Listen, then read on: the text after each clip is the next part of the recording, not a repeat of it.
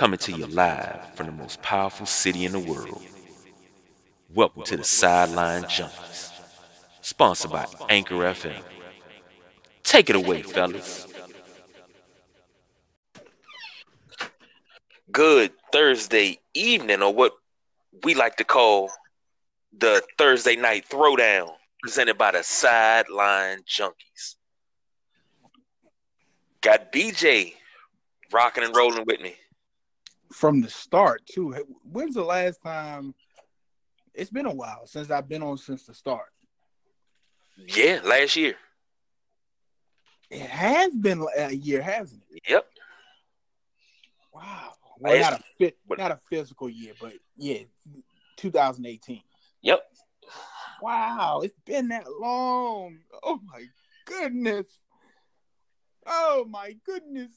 Now, how does it feel for the mothership to come and instead of picking you up, you starting out on the ride?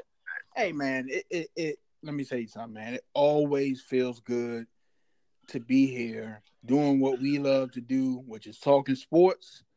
And this is why we started this, man, to give ourselves a platform to talk about sports, to do what we love to do, which we would do for free anywhere. Well, that is true. That is absolute true. So, since this is the mothership, let's put a glide in your stride and a dip in your hip. Come on and get aboard this mothership. And what George Clinton say, come on, do the loose booty. Let's get it, brother. Man, we got a show that's chock full of goodness tonight. But we're going to start in the NBA. Now, I'm going to throw some things at you. You tell me if you're going to buy this. So let's do some old school NBA. All right? I'm ready when you are. All right, first one. I'm going to give you, I say about three topics or three items. You tell me if you're buying it or you selling it. Okay. First one, it's like dominating Twitter, Instagram. It's always dominating. Every time LeBron James does something, it's dominating. But the Lakers' playoff chances, are you buying them or are you selling them down the river? Ooh. I hate to have to do this, but I'm going to sell those right now. I just think that the team with Ingram going down, with Lonzo not being there, that's an uphill climb. If Lonzo and Ingram were there, I'd buy high. I buy low and sell high. But right now, the way that team's constructed, I gotta sell. I can't be mad at that. I think it's you and everybody else in the country is selling that because as much as I've been on this team and I'm not a Laker fan, but I'm a LeBron fan and I'm just like, I just wanted to see him do good, but it's not going to happen this year. We won't get 10 straight finals from LeBron James, so. Yeah, it's tough to see a player of his magnitude, you know, the greatest player of this era to struggle right now. And it's not just him. Like I said, it's the whole Lakers team. It looks like they're 11th in the West. And the West is jam-packed. I mean, on top of them, let's see, 2, 4, 6, 8. The Sacramento Kings and the Minnesota Timberwolves are in front of them for the 9th and 10th spots. So then, you know, the Clippers are sitting in the 8th spot with 39 wins. The Lakers only have 31 wins. Mm. So I have to sell that. I don't even think, like I said, the only way they would have had a chance, you know, is if they had Ingram and Ball. And I think the whole trade situation in the deadline when they were trying to get AD, I think that hurt, kind of took the air out of the balloon for the Lakers and kind of hurt their momentum. I agree with you wholeheartedly on that one. All right, item number 2, up for buy or sell. The Boston Celtics. Are you buying that Kyrie, Hayward, and all the guys have made up to play nice for the rest of the season? Or you just say, I'm selling that down the river too? I'm going to sell that. I don't know what exactly happened in that locker room, but this team, and we talked about this in the beginning of the NBA season, you know, when they got Hayward back, that they it, it's going to take time to work him in. But I think it's more wrong with this team, more dysfunction than, you know, that we see that's underlined, that we you know, we see the dysfunction on the surface. But I think it's more under the behind the scenes that we don't know about. Are they still a really good team? Yes. Can they still beat any of the teams in 7 games? Yes. Do I think they will? No. I really think it's the Bucks and the Raptors, and depending on if the 76ers can really gel with that latest addition of Tobias Harris. They got, you know, 4 people on the floor that can score any which way you want them to, except Ben Simmons. He doesn't really have that three-point range. But, you know, when you got that many weapons, you can't count that, you know, that team out. So right now I'm selling the Celtics. I think they make it out of the first round. Because right now, if the playoffs ended today, it looks like they would play the Pacers. Uh-huh. And the Pacers don't have Oladipo. So I think they would definitely get that series. But then it's the next series where if you're not playing as a unit, and you're not on the same page, you're going to get bounced. True indeed. And with the Pacers, they're holding on. They're holding strong. They've been 4th place most of the season, but they're holding strong. But the Celtics in 5th place, that's not where we had the Celtics projected. That's not where we had them placed. The Celtics are supposed to be a top 3 team. Yeah, absolutely. I mean, to be honest, the Bucks are the surprise right now, because I knew they could play well, but I didn't know they were going to play this well. 51-17. Yeah, man. And 34-8 at home, 27-5 on the road. 34-8 conference, 27-5 at home. I'm sorry. Hey, you know what, man? I think this is really going to be a really interesting NBA playoffs. I can't wait for it to start, because you got so many new boys on the block. You got the new look Toronto Raptors. You got the 76ers. You got the Bucks now, you know, vying for a spot. And I can't wait. You got the Nuggets, the second spot. You got Oklahoma playing lights out, Houston, Portland playing. You know, it's gonna be fun. It's gonna be a fun. It's gonna be a fun NBA playoffs. You know, this kind of sort of reminds me of when you know, the old guard is starting to get a little older. It reminds me of Jordan's first retirement, his first full season that he wasn't with the Bulls in '94. The whole entire NBA looked different. Yeah, it did. You know, the Knicks finally got the bully off the block, so they became the kings of the East. Who else? I was just looking at the Pacers of the '90s came up. The Pistons showed that they could play a little bit. I mean, it was a lot going on then. And just the whole landscape changed. And I love when it changes like that. Yeah. We talk about it all the time. Don't get me wrong. You love seeing the dynasties. But you also like seeing balance. Uh-huh. And I don't want to see the Patriots win every year. I don't want to see the Warriors win every year. Is it nice to see? Kind of, yeah, because there's a dynasty. You don't get to see them often, but it would not. In the NBA, you see them often. You go from the Lakers to the Spurs, you know, to now the Warriors. So, but it's nice to know that maybe this year, maybe it's not the Warriors this year. Maybe somebody else knocks them off, because this is something else we talked about, KG. When you build something like they did in Golden State, your first couple of seasons, people are going to be scared of you. And, you know, you're just going to blow people out of the water. Now people are tired of them. Now the other teams in the league are tired of the Warriors, and they want to take them out. Now they're not playing just to play up because it's the Warriors in town. They're playing to beat you. And it's a different beat when you're playing like that, when you get a whole nother level of confidence, especially that little rough patch the Warriors just went through, and people like, they're beatable. Man, you can beat the Warriors. You know, I don't care who's on the floor. They can take an L. We always say, any given Sunday during the NFL season, but it's any given night in the NBA. Yes, sir. Our final item up for NBA buy or sell. Now, this is one that we talked about Tuesday night. This is right before you joined us Tuesday. We talked about the Warriors since you brought them up. Draymond Green, buy or sell. Now, before you answer, to go back to Tuesday, Steve Kerr was caught on video saying, I'm so effing tired of Draymond's SHIT. And, them two have been going back and forth for 4 years now. Since 2015, after the championship, they've been beefing. And my thing is, I want you to put your GM hat on right now. You're the GM of the Warriors. Are you done? Are you going to buy or sell Draymond Green? You better buy, because here's why I say buy Draymond Green, okay?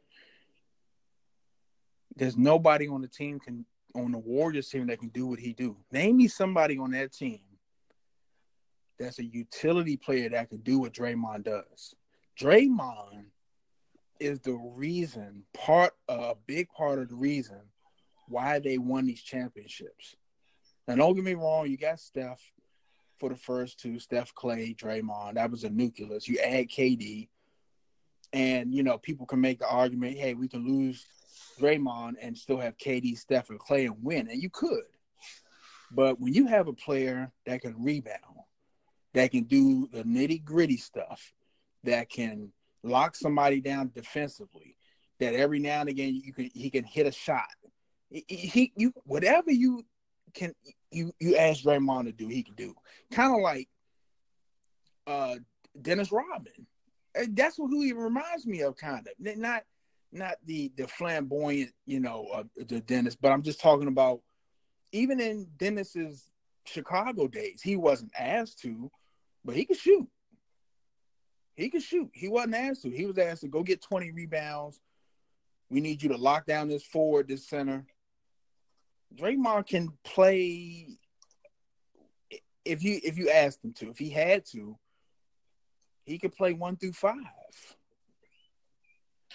You tell me somebody else on the Warriors that can play 1 through 5, offense and defense.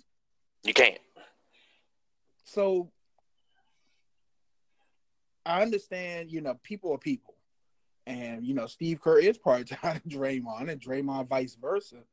But I don't think Steve Kerr is stupid at all. I think Steve Kerr knows the value of Draymond Green.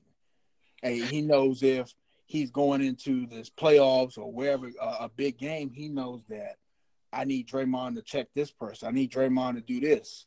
And in the other game, I need to flip it. I need you to not defense and rebound this game. I need you to, because I don't know, I know a lot of people that listen to our show played all types of different sports. So, when you play basketball at a high level and you're asked to, hey, we need you to shut down their best defender, that takes everything out of you.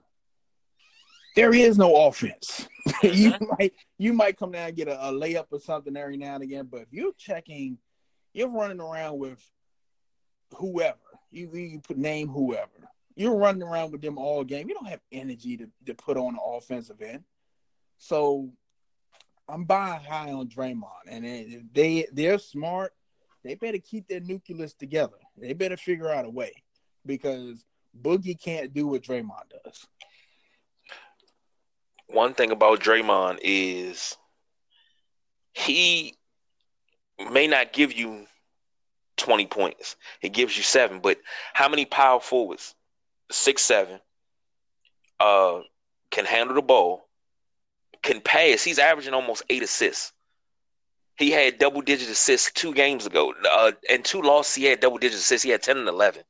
How many power forwards are getting double-digit assists as well as double-digit rebounds sometimes? Sound like a hybrid, like Scottie Pippen kind of. Yeah, it's like, for lack of a better term, Scottie Pippen and Dennis Rodman had a baby. I was just about to say that. I was just about to say a hybrid Pippen-Rodman mix. And with that type of combination, that is a mean combination right there. And the thing about Draymond, I give him a lot of hard time, but I like the way he plays. but he hasn't even hit his stride yet. He hasn't even hit full potential yet. Once he hits full potential, look out, because he can probably give you 10, 10, and 10. He has the possibility to do that. I think he could, if he's asked to, I think he could give you 10 to 20 points a game and 10 and 10. Mm. I think if he's not the fourth option on a team, he's the fourth or fifth option sometimes. Yeah. You know, he touches the ball on the floor, but it's KD, Steph, Clay, now Cousins. Those are your when you think of offense on that team, that's the pecking order. Pecking order is Steph. Well, you know what? I'm going to change that. The pecking order is KD, Steph, Clay, then Boogie. And it might be Boogie, then Clay now. So, because, you know, Boogie demands so much attention, you know, and has to have the ball. So, I don't know, man. It's going to be interesting to see how that shapes up. Yeah, it is, man. Yeah, it is. I'm sorry. Go on that one. No, I'm just saying I'm glued to the screen on that one. I want to see how that works. And before we move on to the next one, I'm gonna give you a buy or sell. I got something local that I want to hear your opinion on. Okay. Do you gonna buy or sell Bradley Beal taking the next step from a star to a superstar? I'm not even gonna play with it. I'm not gonna think about it. I'm selling. Because one thing about Bradley Beal, he plays very well without John Wall, but he doesn't give me that. You fear John Wall at times. When John Wall's at the top of his game, you fear John Wall. You don't feel Bradley Beal. No matter who you put around him, you don't fear him. So, you know, no, I sell. And I agree with you 100%. You know he can score you 20 to 30 points, but we still haven't seen that game of him going off for 45, 50. And we talked about this, you know, some podcasts ago where I was saying that he got the keys to the Ferrari and he's on the Autobahn. He's only doing 50 miles an hour. And it's nothing but straight road ahead. And all you got to do is press the gas pedal and take the top off of it. Now, I love him. I love how he plays. He plays on both sides. You know I give the Wizards in general a hard time. I would love for him to see him take that step to a superstar. I just don't think that's in his game. I think he is a 1B, a number two player on the team. He has to have somebody like a trade to the Lakers probably would have been really good because he could have been second to LeBron. You know, he needs somebody else on the team to take the attention away from him. I hope it changes, but I don't know if it will.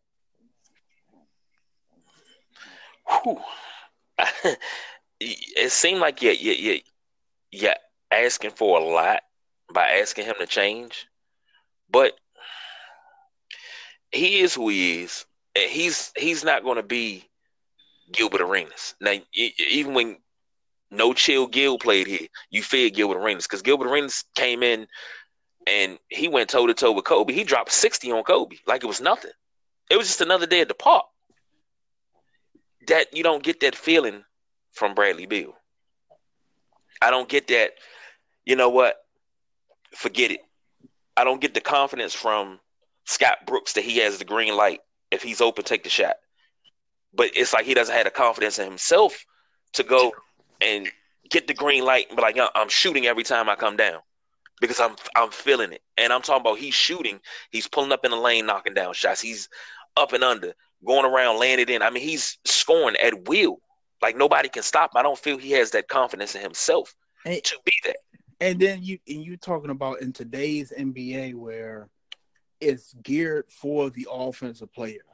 Like, he should be dropping when Wall went down and it became, you know, he became the number one. He should be dropping at least 40 a night. He should have had a stretch like Harden. He's averaging 30, 35 a game. Now, I don't have it in front of me now, but I'm gonna go through his game since Wall went down. I want to, you know, get his average. If I had to guess off the top of my head, I'm gonna say 24 a game, 23 a game, something like that. It might be a little bit higher, but I'm gonna say 20, 24 and a half. And I'll bring the – I'm going to tweet it once I go back through and figure out what game Wall went down and what he's averaged since then. That's not going to cut it. If you're going to be the top dog, that right there is not going to cut it. Nope. Now, if you had another player beside you that was given 28, 24, something like that, yeah, but you don't have that running dog with you. Nope. You sure don't. You're the guy. You're what they're relying on. So, you know, I just think his numbers for being the man are kind of low. I agree with that. What we talking about next, KG? Well, I mean, since you just gave me a partial assessment of the Wizards, I was going to say let's assess our personal teams. And you just gave me a partial assessment. I mean, give me the assessment on the rest of the Wizards, and I'll come in after you finish with the assessment of the Bulls.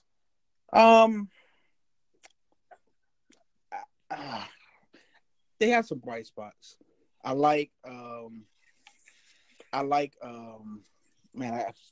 just had their names right in my head, and it just fell out. I hate when that happens, but Jabari Parker. What's the other boy name? They just traded for him. Bobby Portis. I like Bobby Portis. I think that Satoransky. I think that Troy Brown Jr. I think you get to see. You get to see what they're made of. You get to see them in action because they're getting all the time they want right now. So I think it's really important for the offseason them going in and trying to figure out. Who stays and who goes. So, you know, like yesterday, they beat the Wizards 100. They beat the Magic. I'm sorry, the Wizards beat the Magic 190. Beal 23 points, 10 for 22 shooting. That's what discourages me about him. 2 for 6 for 3. If I put up 22 buckets, 22 shots, and only had 23 points, that. I don't know, man. I love Thomas Bryant. I really think they found something in Thomas Bryant.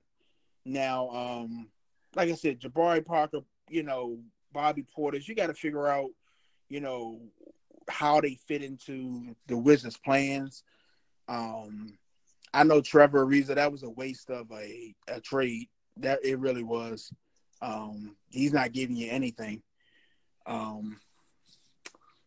But I want to see Troy Brown Jr. play more, and I want to see him, Thomas Bryant, continue to grow, man. I really do. And Sato, I want to see them ball out. You have to see right now. You have to see. You don't have a choice but to see what your young talent can do.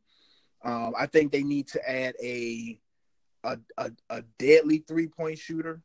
Randall was 3 for 5 yesterday, so.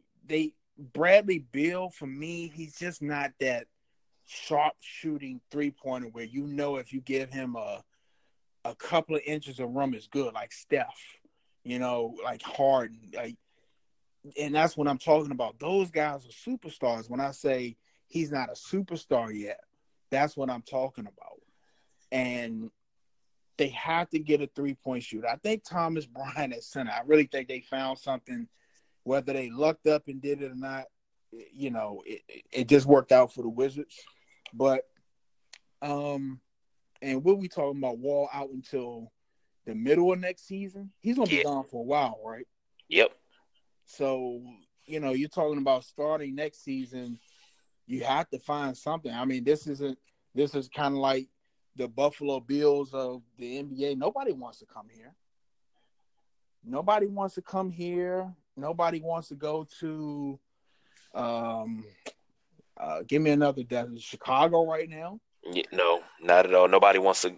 I think everybody wants to go to Dallas, Miami. Nobody wants to go to the Lakers. Yeah, I think it's a different reason why people don't want to go to the Lakers because of what LeBron brings to that team and the attention and the expectations. And for some people, that's just not, that's not what they want. They don't want that pressure. They want to go to New York. They want to go to Chicago. They want to come and sign a big contract with the Washington Redskins and sit back and do nothing. That's what they want to do. That was a jab, by the way. Yeah, I know. But, like I said, I think for the team to go to the next level, if Bradley Beal could take his game to the next level, and I know everybody adores him, he's a really good player, but in order for them to be at the next level, he has to take his game to the next level. And I don't know how he does that, but he has to, man. It's the only way. That's the only way it's going to happen. Like the night before they beat Sacramento, he had 27 points, 9 rebounds, 9 assists. So, and that's what I was saying, when I said his average, he had 36 points against the Timberwolves, but that was an OT game. Mm-hmm. So, I don't know, man. They're going to have to evaluate the talent. And if the people are serious at F Street in D.C. about the basketball team as they are the hockey team, they have to make some moves to at least get back in the top 6, because it's hard seeing them fall from the top 6 making the playoffs to nothing now. They're not going to make the playoffs this year. No. So right now, I think I did like the trade for Portis and Jabari Parker. I think it's something that needed to be done. I think it was just the quote-unquote big three that Washington had assembled hadn't accomplished anything. And whatever was wrong with Otto Porter, I've said, how long have I said I thought something happened? I don't know if something happened in the locker room, but he just didn't play the same from when he exited out the playoffs, when they made the playoffs and got bounced. Mm-hmm. Remember I was saying he looked like he got hurt? He never played the same after that. I don't know if it was an altercation. I'm not putting nothing out there. I think something happened, because that was not the same Otto Porter that started this season. So, well, what about your Bulls, man? Well, I'm looking at this team. 20 years I've been waiting to get back to glory. How about that? And I've had flashes with the Baby Bulls in 2004. Then again with Derrick Rose coming aboard, Thibodeau, and that strong, scrappy defensive teams. And we were always a player two away, a caller two away of getting past Miami for 3 years. But we were always the number one seed. Never understood why we couldn't never turn the corner, and then they let Tibbs go. You bring in Fred Hoiberg, you play Hoiberg ball. He doesn't emphasize defense as much. The team is loose. We lost. They fire Hoiberg. They bring in Jim Boylen. Hoiberg was 5-19 to start this season. Jim Boylen taking over is 14-31. Big difference, huh? Really big difference. I mean, yeah, we turned the corner, and I've read on Twitter just his post-game comments about guys not doing this. Guy, that's your job to get them up to get the things they're supposed to do. Now, Jim Boylen has been an assistant for a long time. He knows this game. And this team is not bad. I mean, on paper, if you're looking at the players, I believe, now this is kind of funny coming from me, but I've always been hard on Zach LaVine since he became a Bull, because I really didn't want him for Jimmy Butler, because I wanted to keep Jimmy Butler and build around him. But I got to thank Professor Lucky for this one, because he kind of made me turn the corner on Zach LaVine. So, but building around Zach LaVine, Otto Porter, and Laurie, I sprinkling a little Chris Dunn. These guys are young. Zach LaVine's 23. Otto Porter's 25. Laurie's 21. Chris Dunn is, 24. And then also you got Wendell Carter, who's 19. And he'll be back next year after his surgery. So we got players we can build around. I'm fine with that. But we need a coach. We need a coach that's going to be no nonsense. And right now we don't have that. So what if, let me ask you a question. It looks like y'all are sitting at like the third or fourth pick right now. Possibly. What if the dysfunction is on purpose? What if, you know, this is for the Duke boy sweepstakes? Yeah, but that's the thing. We already got Wendell Carter. But you don't have R.J. Barrett, Barrett or Cam Reddish. You don't have, you remember, we're stacking. Mm-hmm. We talked about this. Philadelphia set the table. They set the bar for tanking, building up picks, and, hey, we're going to suck for a couple of years because this is what we're going to do. And then we're going to, you know, come up and we're going to have all these studs. So if you, let's say you guys keep number 4 and land, you know, Cam Reddish, or because we know Zion's going first. Yes, that's without a doubt. Zion's going first. It's basically the Cleveland sweepstakes. Cleveland is, I'm going to say this on air, Cleveland is tanking on purpose so they can get Zion. I don't think Kevin Love is hurt. And whoever else is hurt. Who else is on their injury reserve, I don't know. But I think they're tanking on purpose to grab Zion. I don't doubt it.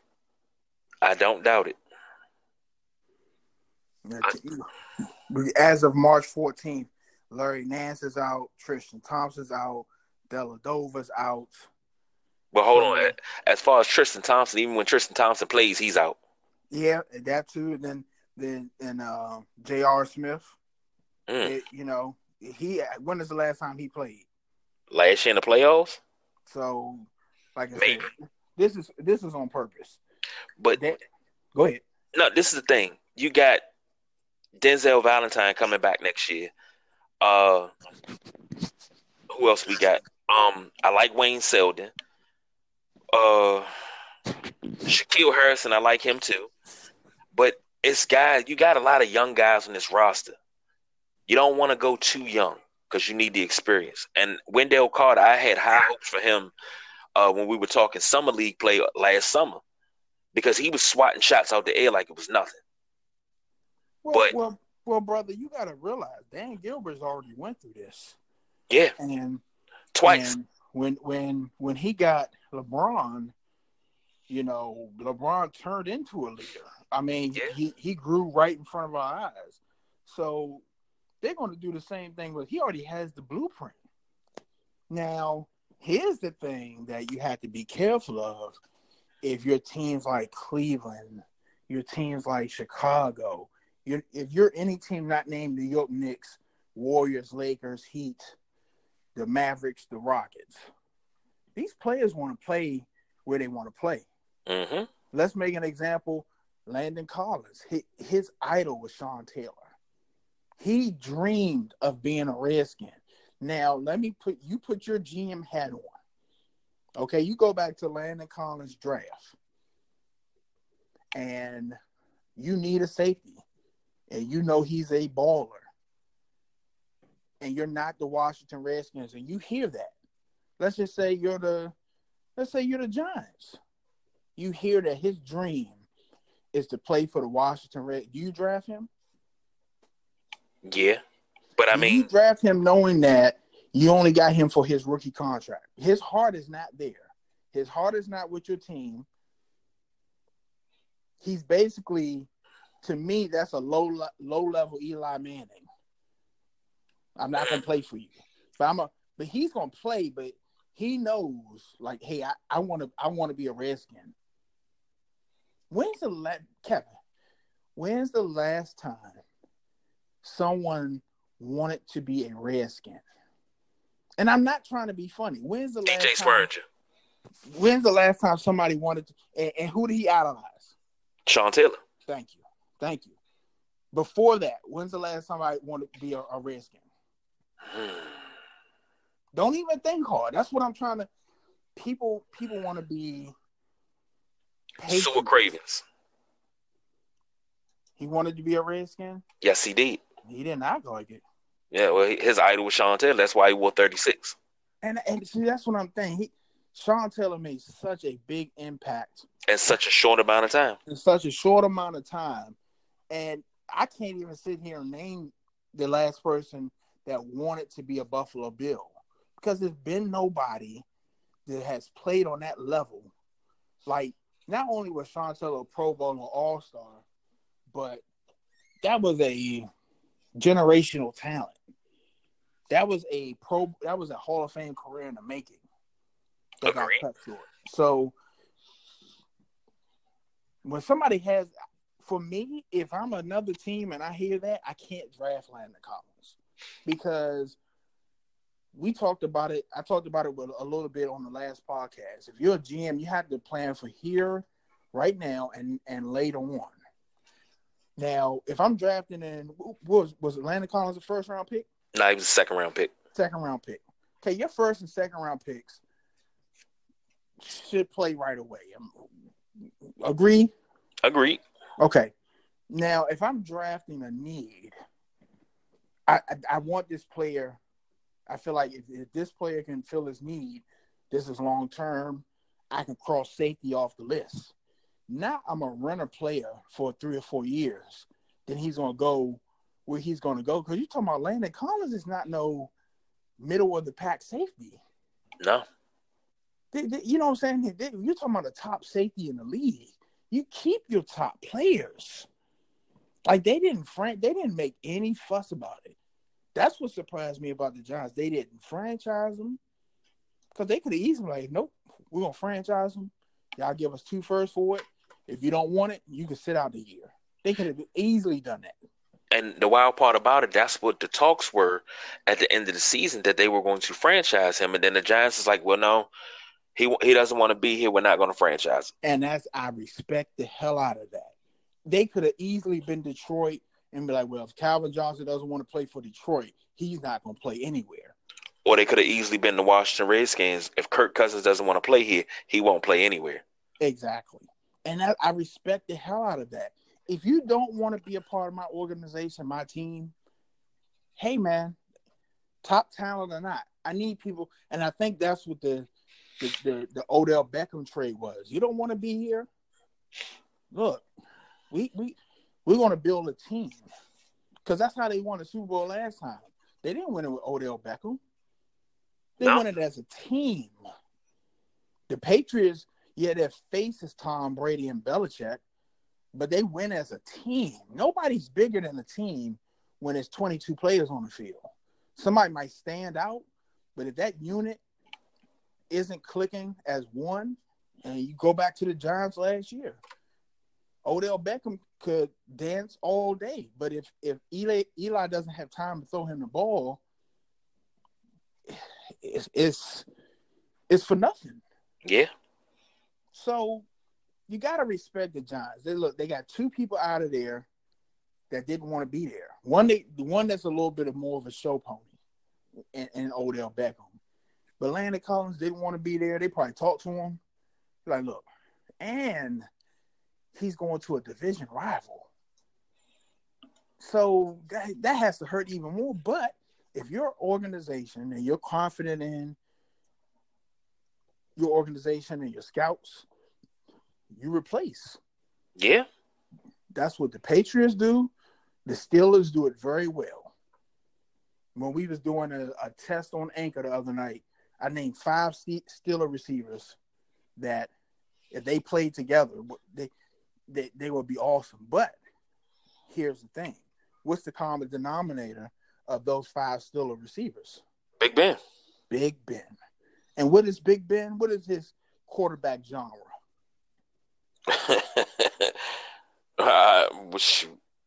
Diva. That's what he is. Well, okay. Most good quarterbacks are divas. But when I'm talking about his category, he's a gunslinger. Yeah, he can be. He's a risk taker. He's not Brett Favre type. Now, Brett Favre is I think Brett Favre, Sonny Jurgensen, and Joe Namath are your top-tier gunslingers that took risk, but their risk came with high rewards. And I think Ben is up that category because Ben is willing to eat 3 or 4 interceptions because you're talking about the Steelers. Let's talk about the heyday with Brown, Bell in the backfield. They can explode for 30 points. They can explode. They can be down 21-3. Big Ben threw 2 or 3 interceptions. And you never feel like they're out of the game until the fourth quarter. You see 000. That's true. Because Big Ben is willing to take chances and try to make plays. I'm willing to put this ball out here for you to make a play. And you know, how bad do you want this ball? Exactly. And we're practicing, and that's what we're practicing. And I'm like, I come back to you like, look, can you put it up a little higher? Big Ben, I know Jimmy hates him. He hates the air he breathes. But I guarantee you, Big Ben brain, he knows where Juju wants the ball because that's what he'll be throwing to next year. Yeah. He knows where he wants the ball. He knows his brain is already calculated how fast Juju is, how far, how much air he has to put underneath the ball. And that's why you'll see sometimes Big Ben overthrow people, underthrow. You know, he getting old, but that's what good quarterbacks do. Give me a chance to make a play. Everything can't be pinpoint accurate all the time. Sometimes you just got to throw it up and be like, my guy's going to beat your guy. This day and time, everything is not Bill Walsh's system of the West Coast offense because nobody ever ran it better than he did. Mm-hmm. So it's not, two-step drop and you got John Taylor, Jerry Rice coming in on a slant. It doesn't work like that. So, well, I know we went off topic, man. You got to get us back on topic. Do we need a break?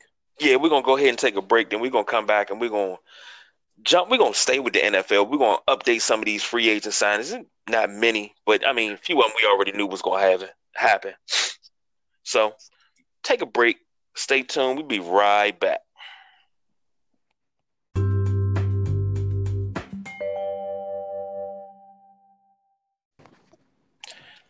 And we right back like we never left.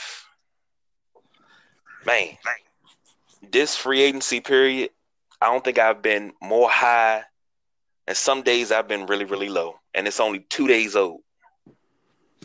Crazy. I think this is probably one of the craziest trade and NFL free agency periods we've ever seen. Nobody expected the Odell Beckham trade. That came out of left field. But I tell everybody, when that story broke, that's what was going on. It was right before the Sideline Junkies went on air, and I said this couldn't have been a more perfect time because it was fresh.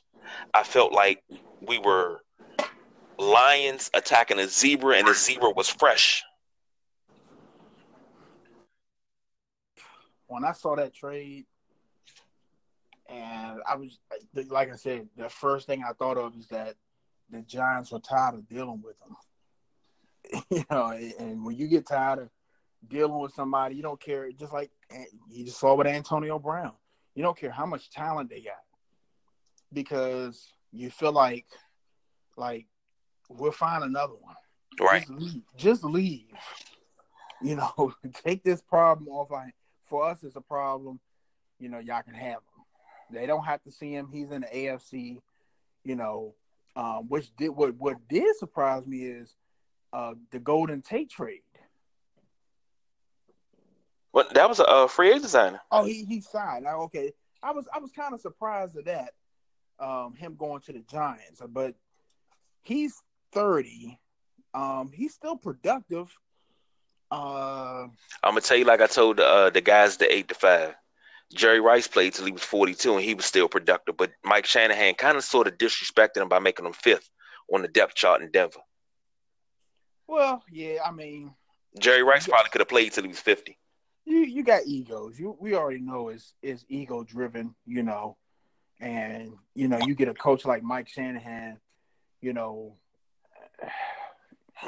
you feel like you're bigger than, you know, than life. And then, you know, you might have felt like, hey, you know, I don't see what I want out of Jerry. He's 42, you know, I mean, but that's a whole nother conversation. But because I'm gonna defend Jerry to the death. I'm sorry. I know you are. Oh man. But I mean, outside of things we already know, as far as our personal teams go, Adrian Peterson signing back with the Redskins, 2 years, $8 million. I'm very, very happy about that. I had a list of players that I wanted to keep. He was one of them. Ty and Secchi was another, and Mo Harris is one, and also Preston Smith. But out of my list, AP is the only one I get to keep. Mo Harris has gone to the Patriots. Ty and Secchi came to your Bills. Jameson Crowder to the Jets. Preston Smith to the Packers. Clinton Dix to Chicago. Yep. Jordy Nelson got cut from the Raiders. I saw that. And as soon as I saw that, I said he might as well just go back and make good with the Packers, because the only person that can work with Jordy and be is Aaron Rodgers. But now, see, this is the thing though. With what he's able to do now, I'm stepping in the Buffalo's office now. I'm going after Jordy Nelson because Josh Allen can make plays with his feet. He can move around. He's a little bit more mobile than Aaron Rodgers. And, you know, when you get to moving and Jordy break off, all you got to do is throw a frozen rope down the sideline. Only with Jordy can get it. Nobody can run a deep seven better than Jordy Nelson. Hey, man, you know, Jordy got that. How tall is Jordy? Well, Jordy, I don't even think he's 6 feet, but let me be sure. Yeah, go on that, because I was hoping the Bills got Terrell Williams from the Chargers, but the Raiders got him. So now they pair him with Antonio Brown. I thought that was a really, really good move. We saw Earl Thomas and Mark Ingram go to the Ravens. The Falcons got former Falcon Tevin Coleman going to the 49ers. So they get that was a hand scratching move. Yeah, I mean, what you mean the Tevin Coleman? Yeah, that was a head scratching move. I don't think so, because you everybody's doing the 2 and 3 back thing. Yeah, you know, running backs are, you know, unless you're just a special freak of God like AP, you know, you're interchangeable and you're not trying to wear your back out. I forgot I had his name. The running back for the 49ers now. I forgot his name. He's a workhorse. Mm-hmm. But now you get a change of pace guy. And Tevin Coleman's a speed back. So, you know, you get that 1-2 punch. And like I said, man, you set that up right, you know, that's just more weapons on the field. And for the record, Jordy Nelson is 6'3". I was all wrong. That's what I thought. I thought he's a big body. Right. And the running back you were talking about in San Francisco, you got Matt Breida. Breida, that's it. And you got Matthew Days back there. Jerick McKinnon and Jeff Wilson are their running backs. Yep, Breida is who I was talking about. So, it's been a lot of movement that is it's just like the Ravens. I don't know why the Ravens would let C.J. Mosley go. I don't money. They felt he wasn't worth the money he was asking for. Signed with the Jets for what, 85 million? Let me make sure I got that right. C.J. Mosley, 85 million, but it's only 51 million guaranteed. See, a lot of people, I'm trying to explain to them, you getting hyped up about the total number of the contract. Look at the guaranteed money. That's what you pay attention to. Pay attention to the guaranteed money. That's the money that you really need to pay attention to. Like Landon Collins officially signed with the Redskins, 84 million, but only 45 of that 84 million is guaranteed. He has to earn the rest of it. Yep, and Nick Foles, you know, you already heard reported that he officially signed with the Jaguars, 4 years, $88 million, $50 guaranteed. Mm-hmm. So. And in actuality, I think he should have got more because Kirk Cousins set the table. I think Nick Foles is a better quarterback than Kirk Cousins. I don't agree with you there. What? I don't agree with you. What? Who are you? Like I told you, go back 2 years. I know. Hold on. We didn't say it on the record on the show. You go back 2 seasons. And you tell me Kirk Cousins, who he was throwing the ball to have a 4,000-yard season. Chris Thompson. No, absolutely. I will not let you embarrass the Sideline Junkies by throwing the first name up there, running back. I will not let you do it. Oh, man. I will not let you do it. That year he threw 4,000. Who did he have? He had nobody. Actually, he had Jordan Reed for a little bit. So Jordan Reed got that concussion, and that was it. Okay. Nobody. You right. Well, was Pierre? No, he had Deshaun Jackson. He had Pierre Garçon. Kirk Cousins finished 8th in the league. He played all 16 games, which seems to be a problem at quarterback in Washington. Okay? And we're talking 2017, correct? We are talking the 2017 season. All right. Talking the 2017 season. 64%, 4,093 yards, 27 touchdowds, 13 interceptions. Let's see. QBR, 54.2. His QB rating for the year was 93.9. Okay? Mm-hmm. Which would finish 12th. So you please tell me who he was passing the ball to. The 4,093 yards was 7th in the league. Brian Quick, Maurice Harris, Ryan Grant, Josh Dotson, Robert Davis, Jamison Crowder. I bid you farewell, my sir. I bid you farewell. You just proved my point. You just proved my point. There is no Alshon Jeffrey on that list. Who did Nick Foles throw to in the Super Bowl? Alshon Jeffrey. I can't remember the other guy's name. What was that? 2018. Jeez, is that seemed like it was so long ago? Oh man. But I'm just saying, when you say that Nick Foles is a better QB than Kirk, hold on. He had Nelson Aguilar was in the slot. Mm-hmm. Alshon Jeffrey's on the outside. He had Golden Tate. Jordan Matthew. Oh, maybe I'm wrong. Hold on, wait. No. Golden Tate wasn't there for the Super Bowl. No, I'm wrong. I am so wrong. That was 2017, because 2018 just passed. Right. Okay, let me bring that back.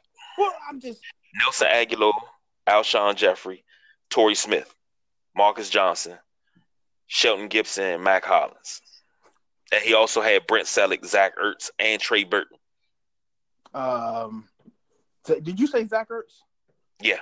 Okay, yeah, because Zach Ertz is a big piece. Mm-hmm. Then he had, out the backfield, he still had Jay Ajayi, Corey Clement, and Wendell Smallwood. Yeah.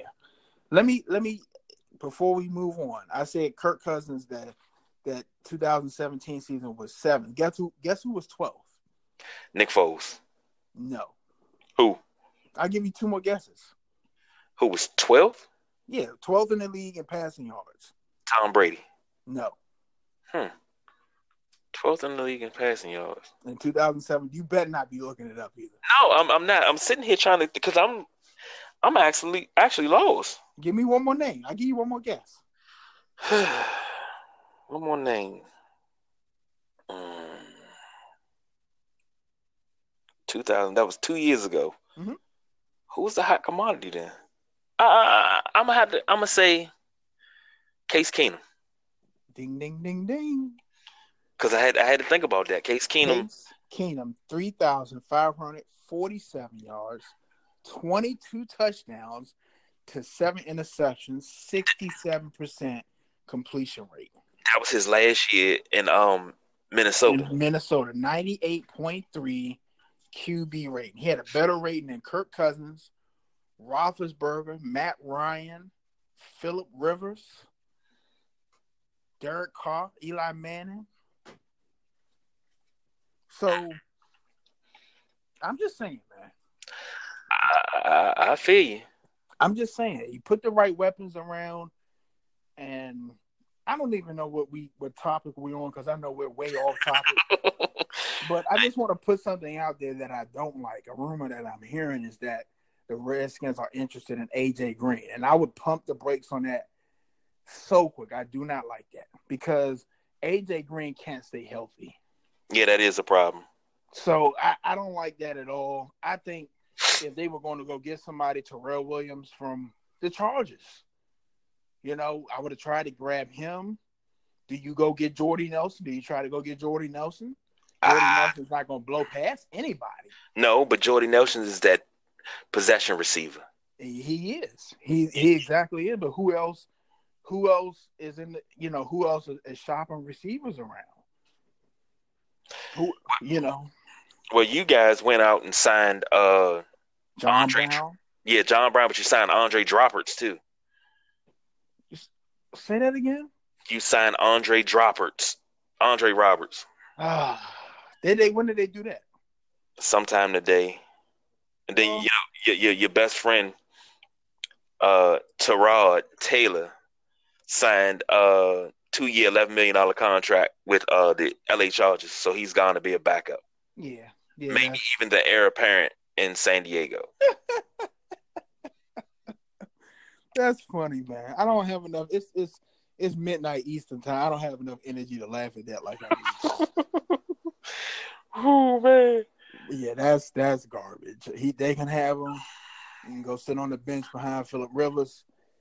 Because I know you guys were in the talks of with him. You know, trying to bring a stable quarterback in, but I was trying to pick it out front of Redskin Park with that. No, sir. Well, no. You need to do the same thing with the AJ Green talk because that's. And like I said, you still – what else? I mean, I think you guys need to definitely bolster receiver. I would have liked y'all to kept Mo Harris. Hey, that's why everybody's like, why you want to keep him? The dude is big. Him and Cam Sims are both 6'5". Now, you take Paul Richardson and you put him in the slot. Then you got two big receivers on the outside, Paul Richardson in the slot. Well, see – and I'm not even trying to overlook Josh Dotson, but I need receivers that can catch consistently. But see, and I think you're forgetting about somebody. You forgetting about Trey Quinn? Yeah, you know what? I hadn't even factored Trey Quinn in, but Trey Quinn is just an absolute monster. He showed what he could do last year too, and that's what I'm saying. I think Trey Quinn is going to be a really good slot receiver if you can get him the ball. If you can find somebody that can get him the ball. I think you're going to find Trey Quinn to be a really good slot receiver. Now, you know, I know Buffalo done a lot of these signings, but you guys, as far as your offensive line, you know, what's going on with your offensive line? That is a hellified question. It's a good one. I don't know. We need a guard. So a guard needs to be signed. I wanted Saffo from the Rams, but he signed elsewhere. Also, we still got Jordan Reed under contract. If Jordan Reed's not going to stay healthy, I'd rather trade him, get picks back, and sign Jared Cook. Bro, we both know. I know that's what you want, but nobody's going to trade for Jordan Reed. They see the last. All you got to do is go back the last 2 or 3 seasons. He just can't stay healthy. Not at all. If he could stay healthy, he probably would put up Hall of Fame numbers. Because he's unguardable. But he can't stay healthy. And that's why I don't like the A.J. Green talk. You're going to get him here for what? Yes. So he can be hurt too, that's why.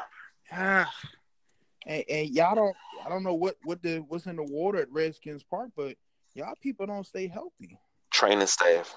You think it's the training staff? I know it's the training staff because once we switch trainers, that's when we start having a rash of injuries. I remember at one point in time, guys would go down, but they wouldn't be down as long as they're down now. Yeah, I mean, I know, a lot of people say, you got to figure out what's going on, especially on the offensive line. You got to figure out what's going on. Are you taping them wrong? Do they have the wrong equipment on? It's something because it's not scattered injuries. It's one unit going down. That offensive line. Yeah, that offensive line went down. Like it's just too much of a coincidence for me. And I'm just like, what's wrong? Something's wrong. Something needs to be addressed. Do they need to change the shoes? Are they not getting the right footing? It's something wrong that needs to be corrected at FedEx Field. We've known that for quite some time, to be honest. So I don't know what it is, but it's going to have to be fixed. But as far as free agency, man, who else? As far as Redskins, what do you want and what do you need? O-lineman depth is a want and a need. Okay. I can wait to the draft to get a receiver. Everybody's high on DK Metcalf, and I hope by the time the Redskins pick at 15, he's off the board, so he's out of everybody's mind. And with that 15th pick, they say the Redskins select out of Ole Miss, A.J. Brown. You think DK Metcalf's going to go first round? Yes, because of his combine numbers. Now, the question is, I'm not taking anything away from him. But I said it once before. I'll say it again. I've said it on air and off air. He reminds me of David Boston. He reminds me of David Boston without the juice. He reminds me of Laron Landry without the juice. He's a fairly big guy. And when I say big, I mean he is cock diesel swole. But he looks like if I turn the wrong way and make a football move, I'm going to break because I'm a bodybuilder. Like this, when he was a freshman, he wasn't that big. He spent 2 summers in a weight room, and they say that's legit muscle. Like he spent 2 summers in the weight room trying to get bigger and bulk up because he was slim, but he bulked up. My whole thing with him is his health. Understand you can run straight away and you run a 4.3. Understand that wholeheartedly. My concern is you staying healthy. You went out your freshman year with a foot injury. Your redshirt sophomore year, which was his last season he played, you went out with a neck injury. You have not played a full season since your original sophomore year 2 years ago. I have a problem with that. I don't see him as a first-round pick because I'm scared. Well, I'm looking at a mock draft. They have y'all taking Marquise Brown, wide receiver out of Oklahoma. Which one are you looking at? Which mock draft are you looking at? Oh, man, where am I at? I'm on USA Today right now. Okay. This is the update after the Odell trade and everything. Okay, because Tuesday I was on CBS Sports. And they had us taking, I believe that's the receiver out of Iowa State. And I had to scroll down. A.J. Brown was like second round, 59th pick or something like that. That's interesting, man. They got the Panthers taking DK Metcalf. They got Buffalo taking Ed Oliver out of Houston, defensive tackle. It makes sense. And it was crazy. As bad as the passing offense was for Buffalo last year, they had the second-rate defense. So now you have to balance it out.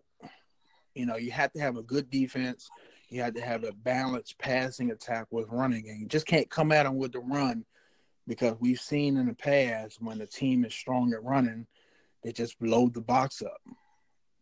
Pretty much. So you have to scare them both ways. You have to, have a really good offensive mind that can put together a game plan to keep teams off balance and backpedaling the whole time. So we shall see. Yes, indeed. What we got next, man? Well, let's jump in because, you know, it's almost time for us to go dancing. Come Sunday, Selection Sunday. Jump into a few conference tournament games. The big game tonight, Zion returned. Yeah, I saw that. And the Duke Blue Devils knock off the Syracuse Orangemen in the ACC tournament. Oh, shoot, I scroll past it. Hold up. 84-72. And Zion had himself a basketball game. In the first half, 21 points, 9 for 9, and he had 9 rebounds. I don't think he's been bothered by that knee anymore. Nah. And let's see if you pick up the most important stat I see. What was that? He didn't miss. 5 steals. 13 for 13 field goals. I haven't even looked at the final stats yet. I looked at the first half stats. Oh, my goodness. And he broke out of 360. I'm telling you, man. He raw. He raw, but he is going to be mean, and it's scary to see because you saw LeBron come through and you like at 18, he's playing like a grown man. Mm-hmm. And I think you're going to see this times 2. And it blows me out because every time you think you've seen the max, the top of something, somebody comes and blows the doors off of it. And I think Zion's going to blow the doors off the NBA when he makes his debut next season. Yeah, I can agree with you there. So, but I know we're deep rooted in the ACC before the change up. So, just a couple of scores from the ACC. Tar Heels take out Louisville 83-70. Florida State beat Virginia Tech 65-63 overtime. No. 1 Virginia over NC State 76-56. And of course, like Kevin just mentioned, Duke over Syracuse 84-72. I gotta help you out because I know you're a Terp fan. Yeah, I don't want to talk about that. Well, I'm in the same boat with you, being a Hoyer fan, man, and the Hoyers and Patrick Ewing, I got such high hopes, and I'm hoping that the two freshman guys, Akinjo and McClung, I hope they come back next year because we can build something here. So they went down to Seton Hall 73-57, so I'm not too happy about that. But we'll see what seed they get. Maybe, just maybe, they can actually get placed on the East and they can play a regional game at home. But I doubt it. So, well, the Terps lost to the lowly Nebraska Cornhuskers 69-61. This is when being a Maryland fan makes you want to pull your hair out. And it should have been a game that was won. Nebraska wanted it more, and they took the W. That's it's nothing really to be said. I mean, you know, it doesn't matter what your ranking is. If a team comes in there and, you know, wants the game, well, they're going to get it. Yeah, that is true. So, and the thing is, this is what I love about college basketball. You can be a non-ranked team, but you can make a good run, and you can actually win a championship. Yeah.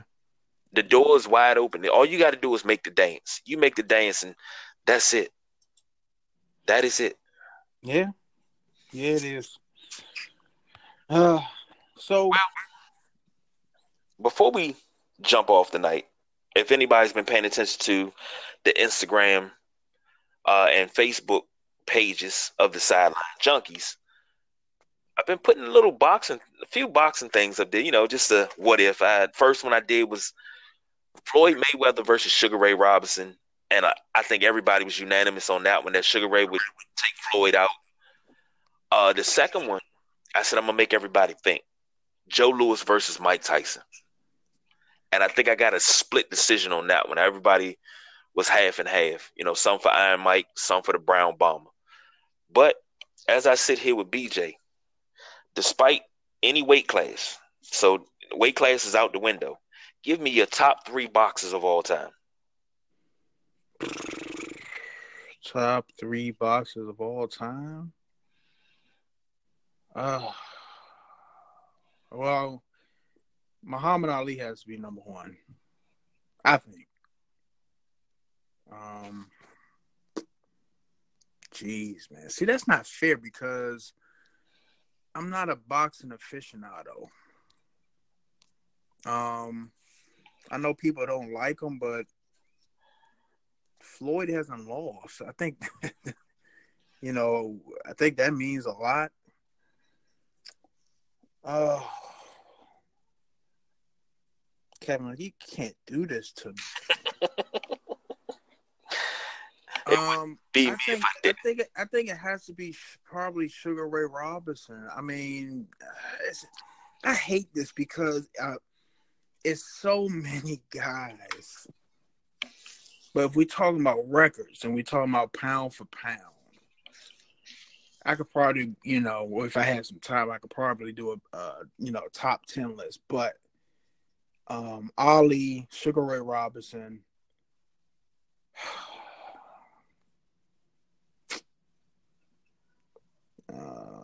How far are we going back? That's as far as you need to go. See, I can't go back so far because I can only go from, you know, articles written about people and, you know, you talking about Muhammad.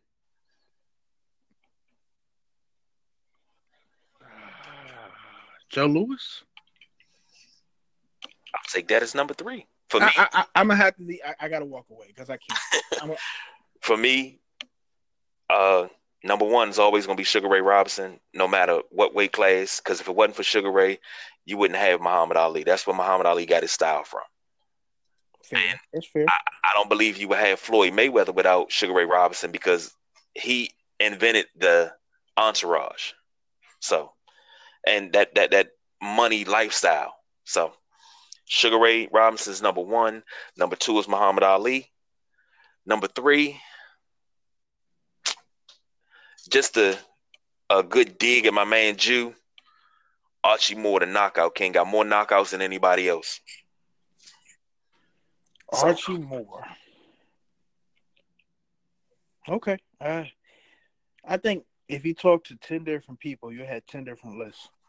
Indeed you would. I really think so. I mean, it just depends on which style you prefer. I mean, because you have to look at it from an unbiased perspective, and you know, we talking about, you know, all weight classes, all eras. That's a lot to consider. So, well, I mean, anytime anybody want to debate, you know where to find me, Mr. Hard to Handle 81 on Twitter. You can hit the Sideline Junkies page up. It don't matter. Just say you want to debate. Hey, I got stats and everything to back up everything I say. Well, it sounds like we put in some work for the show tonight, man. Yeah, we did. Now it feels good to be back on from the beginning to the end. I know it does. Now, we done burned all the gas out of the mothership, so going to have to gas that back up because, you know, Saturday, got the Saturday Night WrestleManiacs, man. Yes, sir. The hottest show, baby. The hottest show on the Junkies. And we got to – I got to – check the stats and the rankings. I think I beat the Don with the Fast Lane picks and K-Bro. So I'm feeling pretty confident. I got to make sure I got everything right, but I'm down for it. I know you are. You sound like you're feeling good about yourself.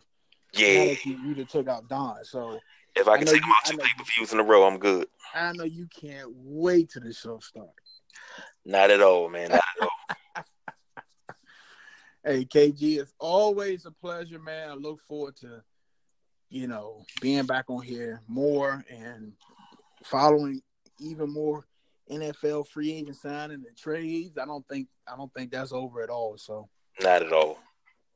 But mothership has landed. It is, like you said, all out of gas. There's no more liquor aboard, so I'm out.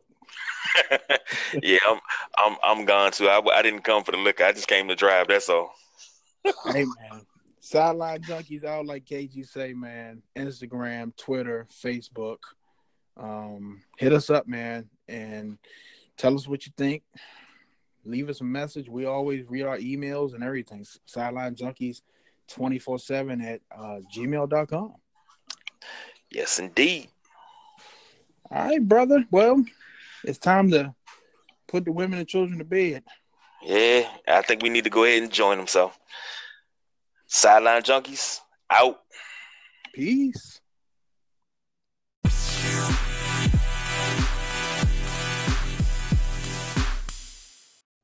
This has been another Sideline Junkies production, sponsored by Anchor FM.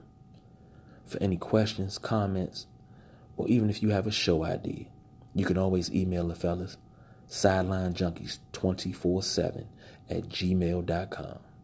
Junkies out.